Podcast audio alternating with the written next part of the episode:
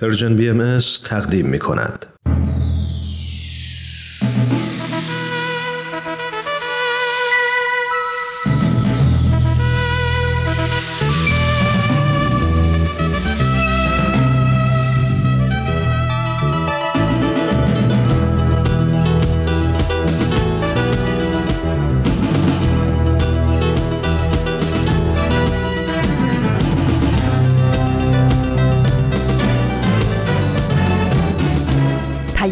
دوست، برنامه‌ای برای تفاهم و پیوند دلها.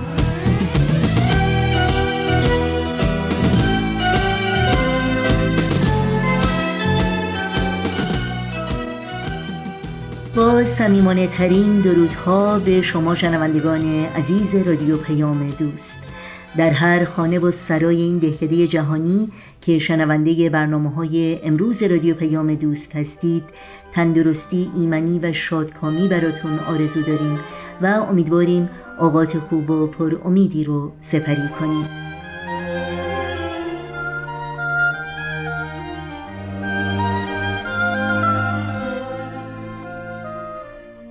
نوشین هستم و همراه با همکارانم میزبان پیام دوست امروز چهارشنبه هفدهم آبان ماه از پاییز هزار و چهارصد و دو خورشیدی برابر با هشتم ماه نوامبر از سال دو هزار و بیست و سه میلادی.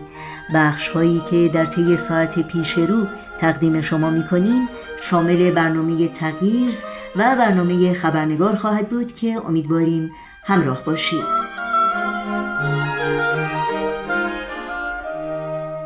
اطلاعات راه‌های تماس با ما رو در پایان برنامه‌های امروز یادآور خواهم شد. امیدواریم با ما در تماس باشید و نظرها و پیشنهادها و پرسش‌های خودتون رو مطرح کنید و از این راه ما رو در تهیه برنامه‌های دلخواهتون یاری بدید. برای اطلاعات کامل راه‌های تماس با ما و اطلاعات برنامه‌ها سریع به صفحه تارنمای ما پرژن بهایی مدیا دات اورگ بزنید و اطلاعات مورد نظر خودتون رو جستجو کنید.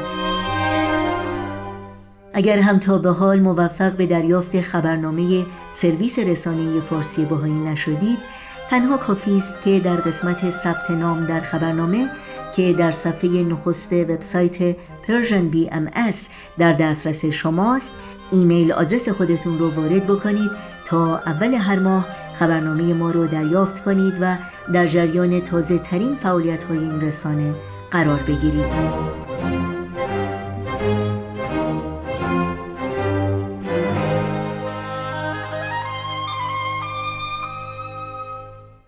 این صدا صدای رادیو پیام دوست، شما شنوندگان عزیز ما هستید. امیدواریم با برنامه های امروز با ما همراه باشید.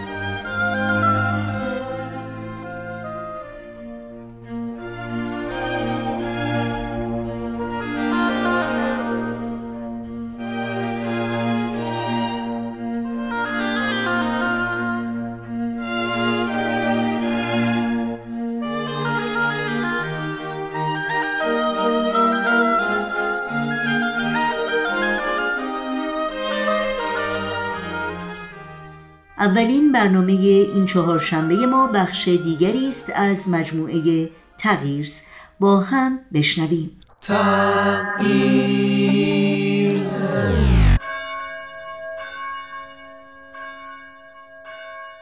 سلام، من سارا هستم. به تغییر خوش آمدید. در تغییر با هم به نقاط مختلفی از دنیا سر می‌زنیم. در تغییر درباره گروه‌ها و افرادی صحبت می‌کنیم که در شرایط جغرافیایی و فرهنگی متفاوتی زندگی می‌کنند، ولی همگی یک ویژگی مشترک دارند. اونها در جهت تغییر جامعه اطرافشون قدم‌های مؤثری برداشتن. از خودمون پرسیدیم چطور میشه هر کدوم از ما با وجود محدودیت‌ها و مشکلات برای ساختن جامعه‌مون سهمی داشته باشیم. در پادکست تغییر به دنبال تجربه‌هایی هستیم که شاید پاسخ این سوال رو به ما نشون بدن. اینجا در تغییر در هر چند اپیزود یکی از این روایات رو برای شما تعریف می‌کنیم.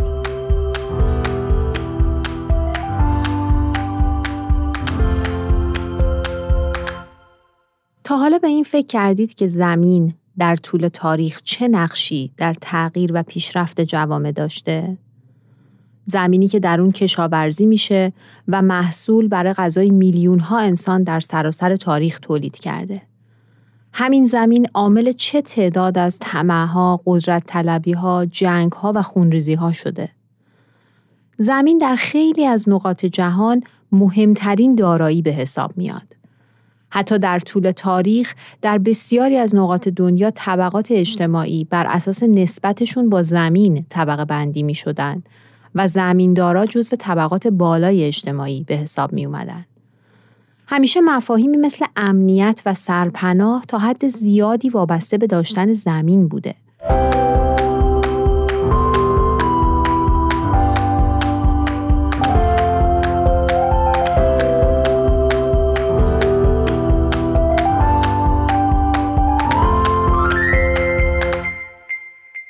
در زمانه ما هم همچنان مسئله زمین و نوع استفاده از اون و قوانین مربوط بهش تأثیرات زیادی در توسعه جوامع داره و همینطور موضوعات جدیدی در ارتباط با زمین در خیلی از نقاط دنیا تبدیل به دغدغه شده.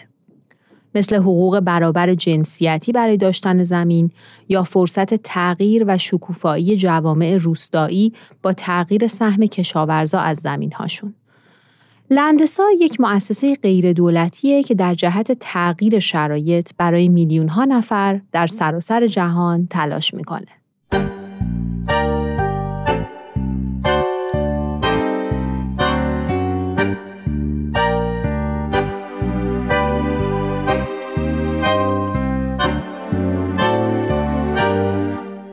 در سال هزار و نهصد و شصت و هفت، روی پروسترمن، استاد دانشکده حقوق دانشگاه واشنگتن، یک مقاله منتشر کرد با عنوان چگونه یک انقلاب بدون انقلاب داشته باشیم. توی این مقاله اصلاحات ارضی دموکراتیک به عنوان ابزاری برای کمک به فقرا برای خروج از فقر پیشنهاد میشه و نهایتاً ایجاد جوامع صلح‌آمیز و عادل رو منوط به این راهکار میدونه.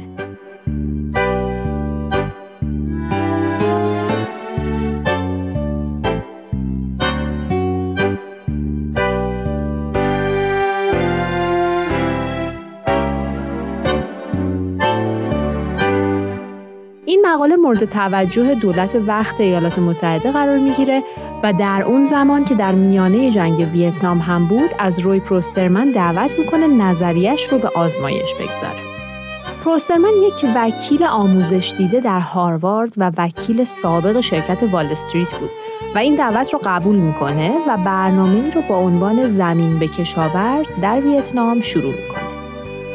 از سال هزار و نهصد و هفتاد تا هزار و نهصد و هفتاد و سه به یک میلیون کشاورز مستأجر حق زمین داده شد و جالب اینجاست که این موضوع باعث شد تولید برنج سی درصد افزایش پیدا کنه. در نیویورک تایمز در اون زمان مقاله‌ای منتشر شد و درباره این دستاورد و ایده پروفسور پروسترمن به عنوان یک ایده مترقی صحبت شد.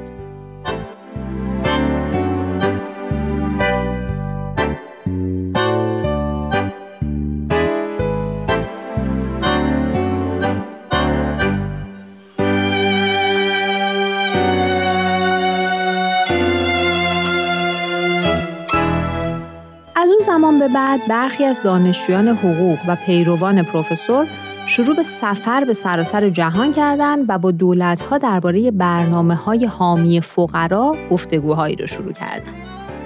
در سال هزار و نهصد و هشتاد و یک این تلاش‌ها به اولین سازمان غیردولتی جهانی تبدیل شد که به طور خاص برای مشارکت با دولت‌ها به منظور گسترش و تقویت حقوق زمین برای افرادی که فقر رو تجربه می‌کنند تأسیس شد.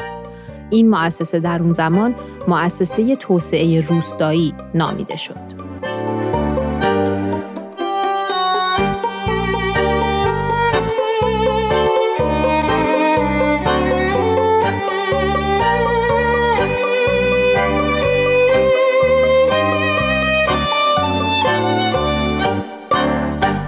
لندسا در طول چند دهه بعد فعالیتش رو گسترش داد و به بیش از پنجاه کشور دیگه از جمله هند، چین، میانمار، تانزانیا، لیبریا و ایالات متحده در این زمینه کمک کرد.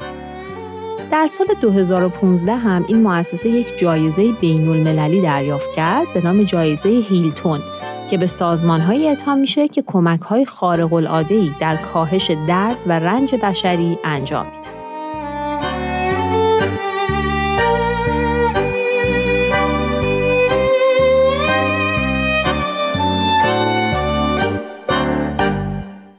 خب حالا بیاین کمی درباره بینش و رویکرد این مؤسسه بدونیم. اونها معتقدن که نابرابری جنسیتی در مالکیت زمین یکی از مواردیه که مانع تغییرات مثبت و پایدار میشه. اونها در واقع دارن برای این تلاش میکنن که زنها و مردها که هر دو روی زمین کار میکنن، هر دو هم از زمینها سهم داشته باشن. این حق زمین برای زنان در واقع بهشون قدرت برابر در خونه و جامعه میده و بهشون این فرصت رو میده تا حقوق اقتصادی و اجتماعی خودشون رو بشناسن و برای گرفتنش تلاش کنن. اگر زنان هم به شکل عادلانه مثل مردان در مالکیت زمین‌ها سهم داشته باشن، خیلی از چالش‌های دیگه در ارتباط با شرایط زندگیشون تغییر میکنه. این مالکیت به معنای درآمد بهتر، تغذیه بهتر و امکان مراقبت‌های بهداشتی بیشتره. همچنین به اونا این امکانو میده به آموزش و تحصیل بیشتر دسترسی داشته باشن و این خودش باز جلوگیری میکنه از ازدواج‌های دخترها در سنین پایین. بنابراین لندسا معتقده این سهم عادلانه میتونه شروع تغییرات بسیار زیادی برای زنان و کلیت یک جامعه بشه.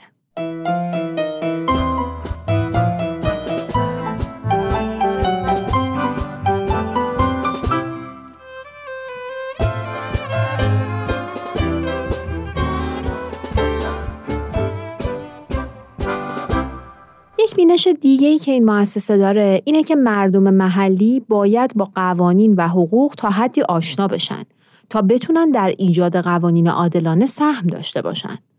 بنابراین یکی از کارهایی که انجام میده اینه که مقامات محلی، ریش سفیدای روستا و اعضای جامعه رو با برنامه‌های آموزشی درگیر میکنه و این باعث میشه مردم درباره تغییرات مهم قوانین زمین آگاه و حساس بشن.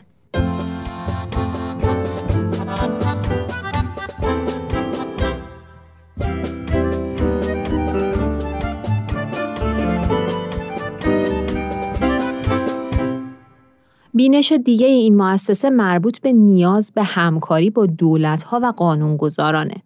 این تغییر مهم که در واقع ایجاد قوانین عادلانه برای بهتر شدن زندگی میلیون‌ها انسان در روی زمین و پیشرفت اقتصادی برای بخش‌های محروم‌تر جهانه، قطعاً بدون کمک مؤسسات دولتی به راحتی قابل اجرا نیست. بنابراین لندسا دائما در تلاش تا گفتگوها و همکاری‌هایی رو با دولت‌ها آغاز کنه و اونها رو دعوت میکنه که در مسیر پیچیده تغییر در اصلاح حقوق مردم حرکت کنن و بیشتر از قبل حامی فقرا باشن. این گفتگوها و همکاری‌ها همراه با تحقیق و نظرسنجی مفصله. داده‌ها کمک میکنن تا ایده‌ها و توصیه‌ها دقیق‌تر بشن و دانشی که ایجاد شده هم گسترش پیدا کنه. یک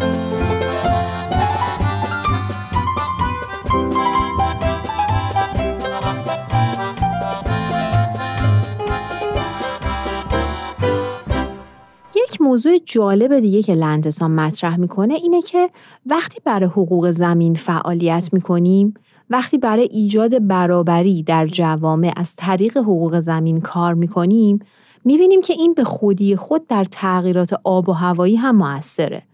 یکی از دلایلش اینه که وقتی کشاورزا از نظر مالی تقویت بشن، قدرت اینو پیدا میکنن که از راه‌های جدیدتر و وسایل پیشرفته‌تری استفاده کنن که به نفع محیط زیسته. همینطور وقتی کشاورزای محلی خودشون از زمین‌هاشون سهم داشته باشن، میتونن محصولات بومی و سازگار با طبیعت و اقلیم محلشون تولید کنن. چون در خیلی از نقاط جهان زمین‌ها در دست کارخونه‌های بزرگیه که با تولید زیاد چند محصول محدود وضعیت خاک اون منطقه و در پی اون کل محیط زیست منطقه رو با بحران مواجه می‌کنه.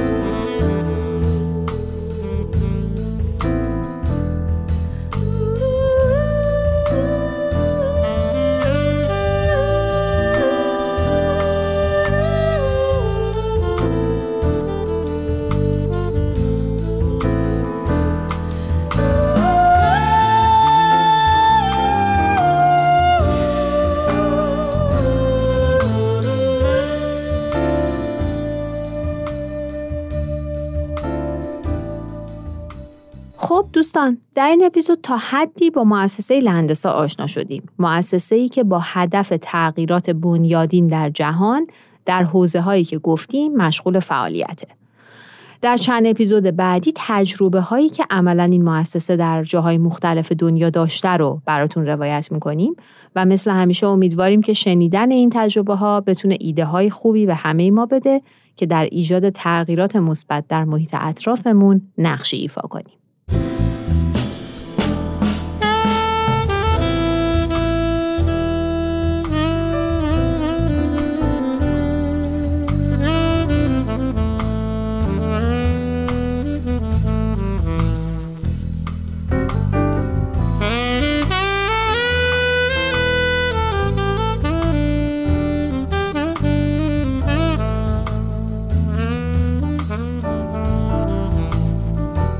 ممنون که همراه بودید. من خواستم یک توضیح مختصر راجع به این بدم که نظرات و پیشنهادات شما چقدر به سازندگان یک برنامه میتونه کمک کنه، چون یه وقتای خیلی از ما عادت به فیدبک دادن یا فرستادن نظراتمون در مورد تولیدات رسانه‌ای نداریم، ولی از سمت سازندگان این تولیدات باید بدونید که نظرات شما باعث میشه که ما بتونیم کارمون رو بهتر تحلیل بکنیم و نقاط قوت و ضعفش رو بشناسیم و خیلی کمکمون میکنه که بتونیم رو کیفیت کارمون دقت بیشتری داشته باشیم. بنابراین ممنون میشم اگر وقتی بگذارید و از طریق ایمیل یا از طریق پیغام به رسانه نظراتتون راجع به این پادکست برای ما بفرستید. تا اپیزود بعد.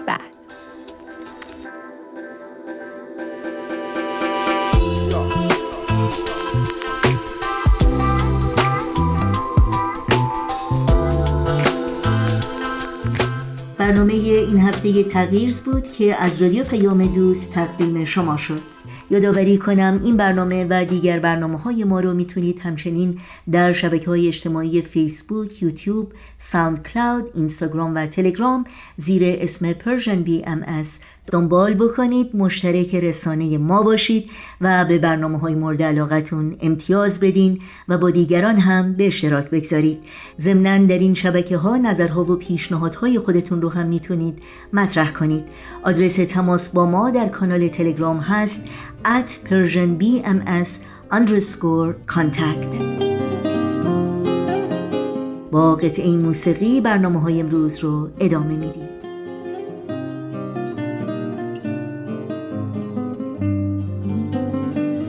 ببخش اگر پر از غمم، من این دل رمیده را به خانه جا گذاشتم، به خانه جا گذاشتم.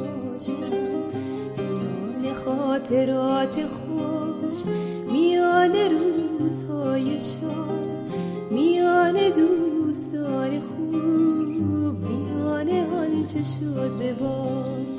ببخش اگر پر از غمم، دوبال مرغ روح را به لانه جا گذاشتم، به لانه جا گذاشتم. در آسمان آبیش، در آن صفای مردمش، در آفتاب روشنش، در آب و نان گندمش.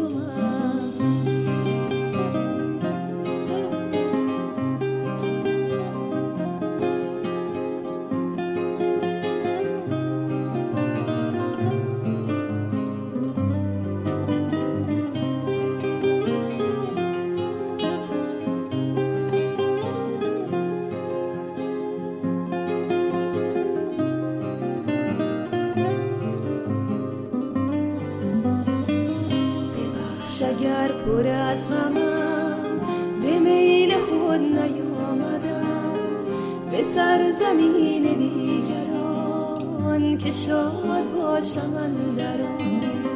نشان و شور و شادی را در آن بهشت بیکران به خانه جا گذاشتم، به خانه جا گذاشتم. ببخش اگر پر از غمم، نه این دل رمیده را، نه بال مرغ روح را، نه آن نشاط و شور را، همه وجود خویش را به خانه جا گذاشتم.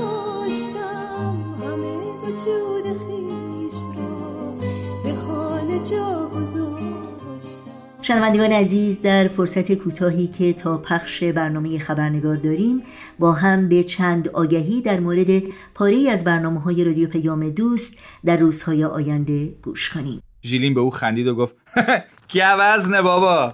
نشنیدی تاتارها دقیقاً در نقطه‌ای که آنان از جاده خارج شده بودند. از رابطه عاطفی بینشون مطمئنم.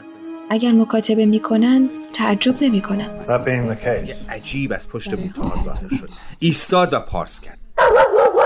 تاتارهای ناشنا. الینور به ماریان نگریست.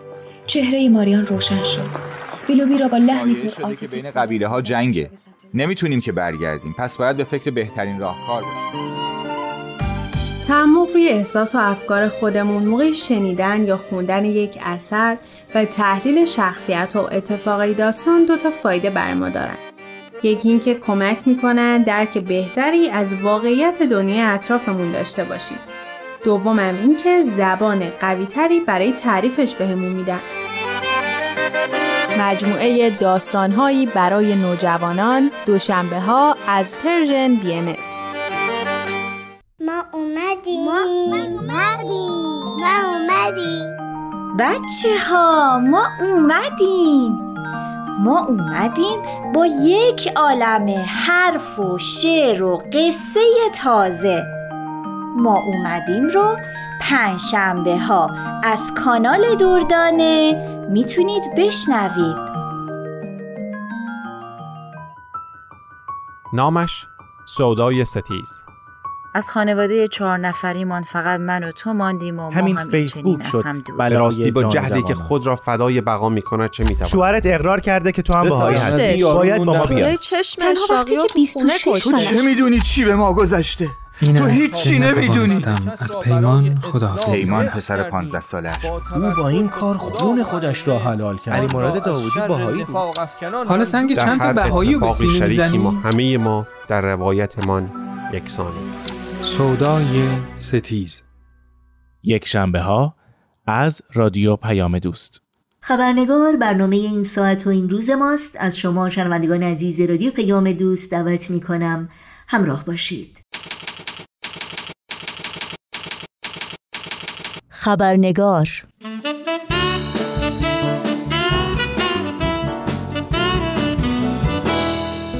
و ما در جهان پرآشوب امروز ما که جنگ از بزرگترین و هولناکترین چالش‌های اون به شمار میاد، بیانی از حضرت عبدالبها بسیار شایان توجه و تأمله.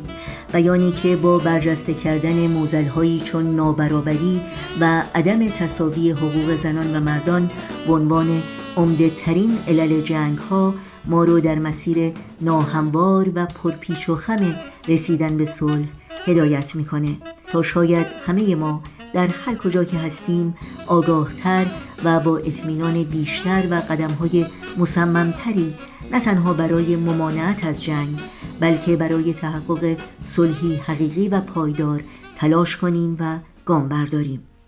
در این بیان آمده است: چون نسوان کاملاً در امور این جهان سهیم گردند و با مردان تساوی و برابری حاصل کنند، جنگ موقوف شود، زیرا مانع و راده جنگ نسوان خواهند بود. در این شک و تردیدی نیست.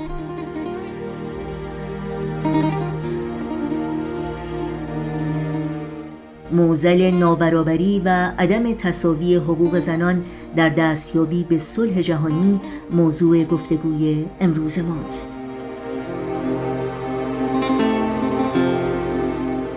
نوشین آگاهی هستم. به شما همراهان عزیز خبرنگار صمیمانه خوش آمد میگم و برنامه این چهارشنبه رو تقدیم میکنم. در این خبرنگار میزبان خانم دکتر فرح دوستدار، محقق، نویسنده و کارشناس علوم سیاسی هستیم. خانم دکتر فرح دوستدار در این برنامه با ما در مورد اهمیت برابری و تساوی حقوق زنان در رسیدن به صلح جهانی گفتگو میکنند. قبل از اینکه شما رو به شنیدن این گفتگو دعوت کنم، یادآوری کنم که میهمانان عزیز خبرنگار در این برنامه نظرات شخصی خودشون رو ارائه میدند که لزوما نظرات رسمی جامعه بهایی و یا رادیو پیام دوست رو منعکس نمی کنند. از شما دعوت می کنم همراه باشید.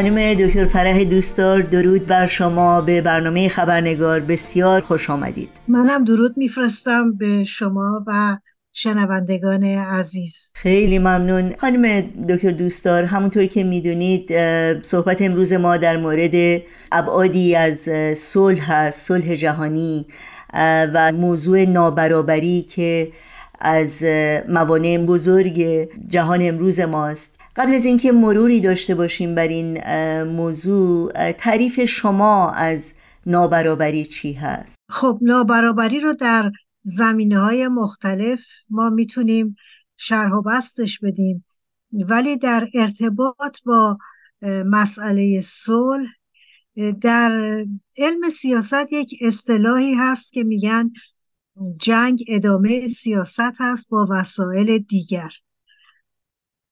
حالا چرا به طور کلی جنگ رخ میده؟ چون کشورها دو راه برای حل اختلافاتشون دارن، برای حل اختلافات و مشکلاتی که بین کشورها، بین حکومتها به وجود میاد.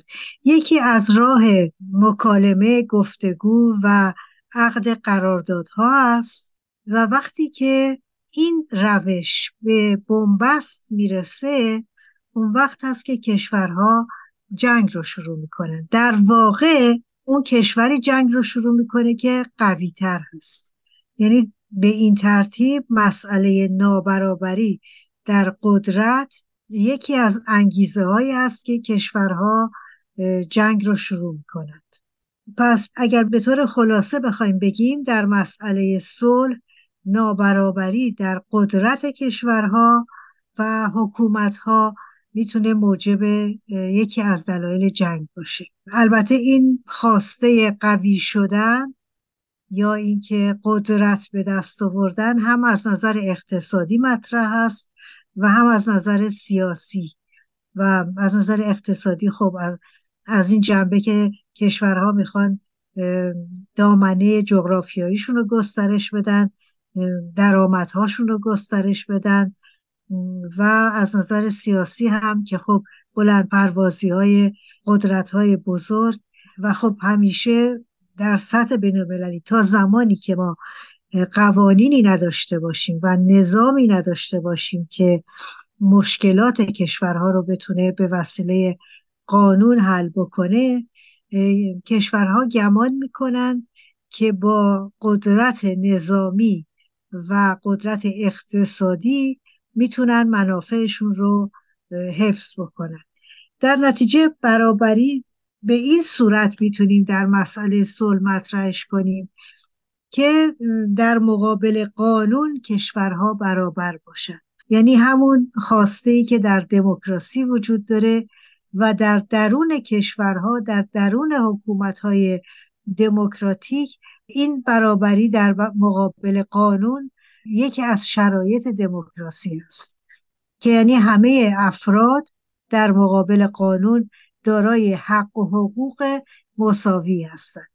ولی در سطح بین‌المللی ما هنوز چنین نظامی نداریم که بتونه کشورها رو از نظر قانونی، از نظر نیازهاشون، از نظر حق و حقوقشون با هم برابر قرار بده و در حل و فصل مشکلات سیاسی و یا اقتصادی راهکارهایی رو ارائه بده که بدون خشونت بتونن کشورها اختلافاتشون رو حل کنن و یک محکمه جهانی باشه که بتونه تشخیص بده که چه ادعایی برحقه و چه ادعایی برحق نیست.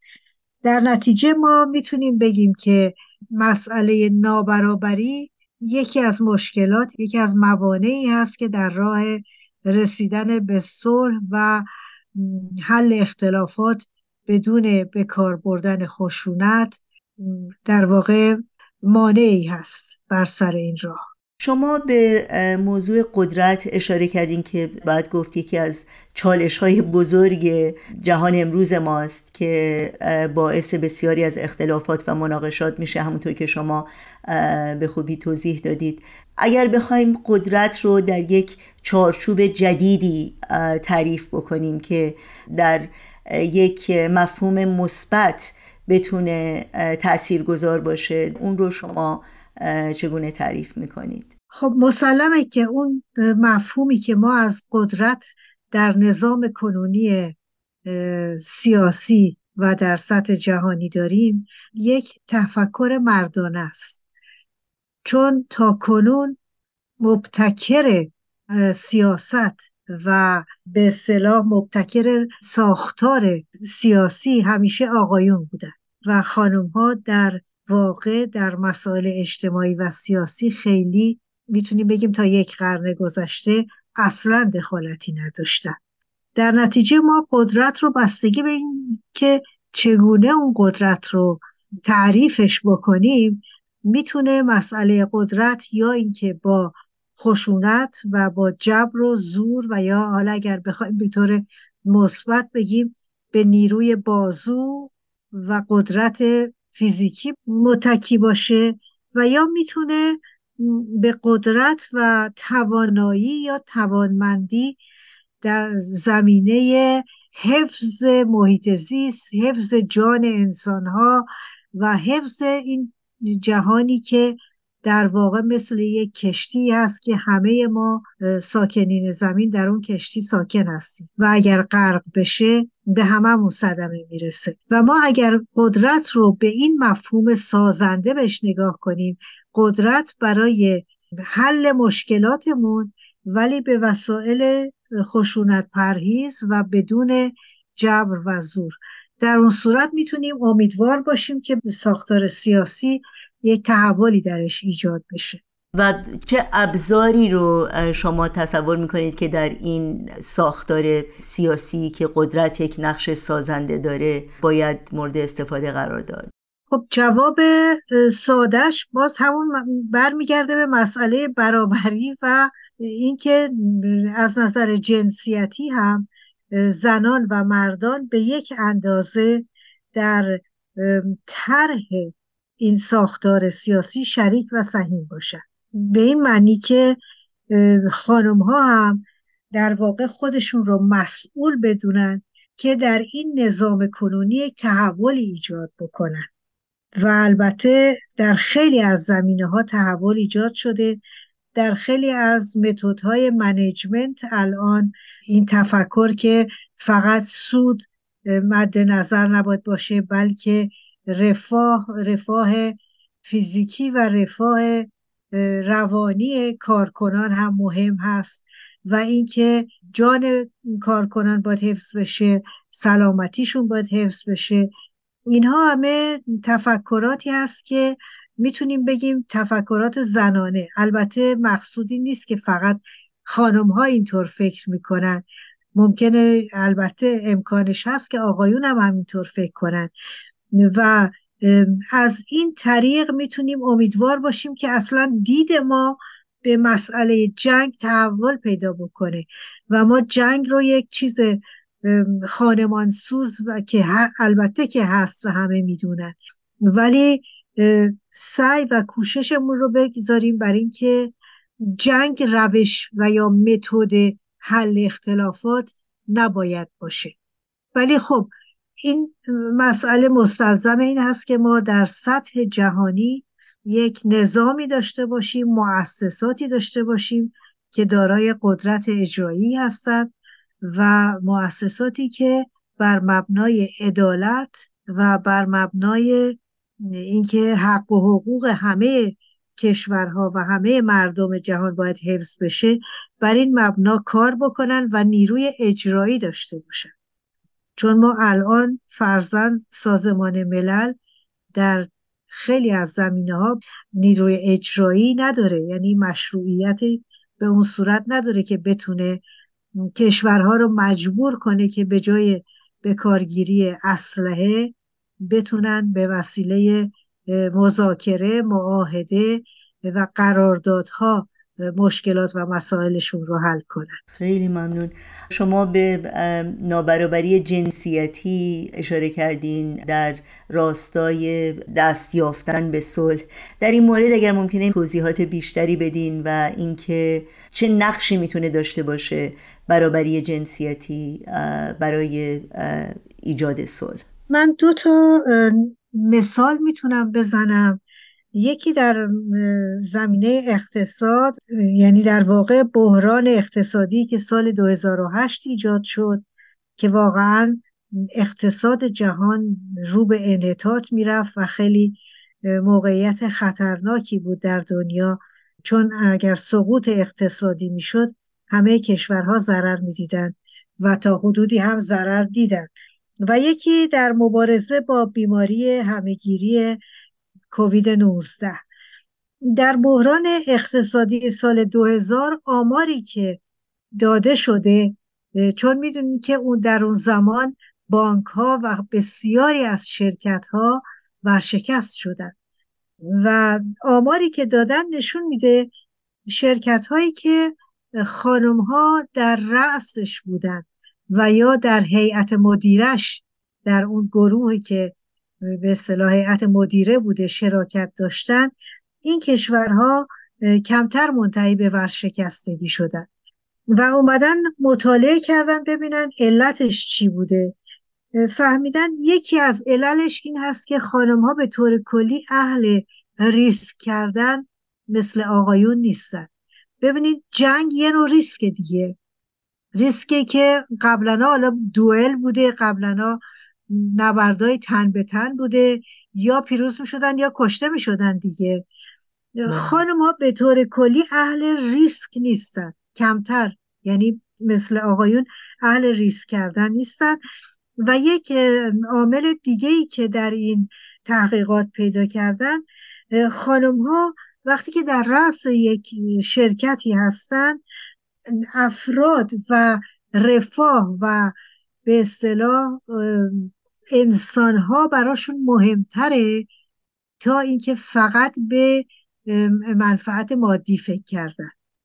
چون در رقابت‌های اقتصادی مردانه هم حالت جنگ رو داره، یعنی هر کی میخواد منفعت بیشتری رو ببره، در صورتی که یک خانم، یک زن که مادر هم در خیلی موارد هست و یا به, به طور طبیعی این احساس مادری رو به ارث برده و در وجودش هست، براش اون آدم‌ها، انسان‌هایی که در این حالا شرکت کار میکنن، در اقتصاد فعال هستن، آدم‌ها براش مهمترن تا فقط در نظر گرفتن منافع.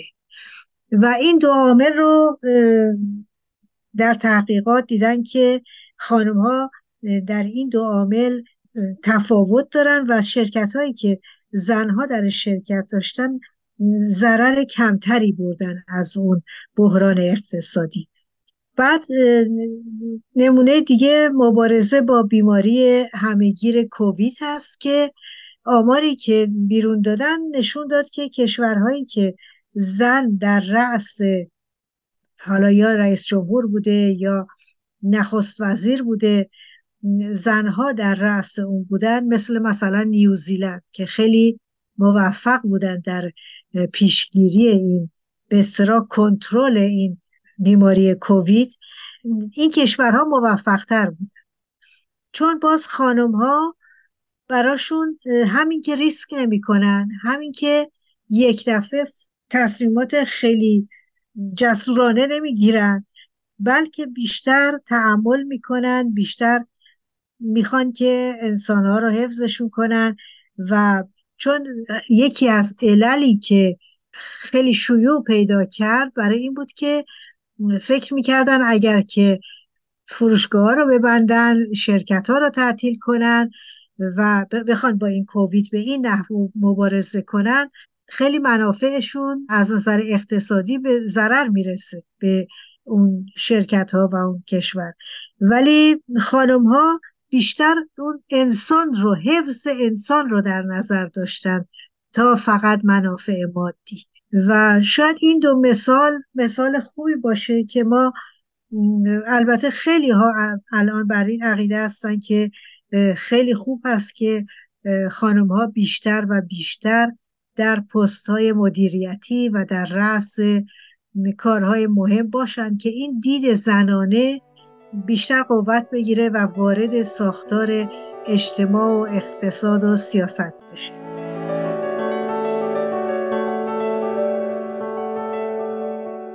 دوستان عزیز خبرنگار، متاسفانه به علت کمبود وقت باید از شما دعوت بکنم ادامه گفتگوی ما با خانم دکتر فرح دوستدار رو در برنامه هفته آینده دنبال کنید.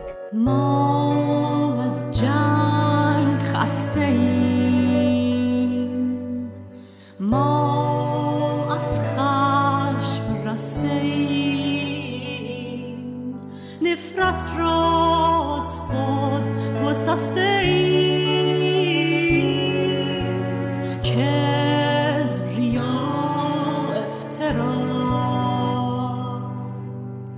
ما نخواهیم اینها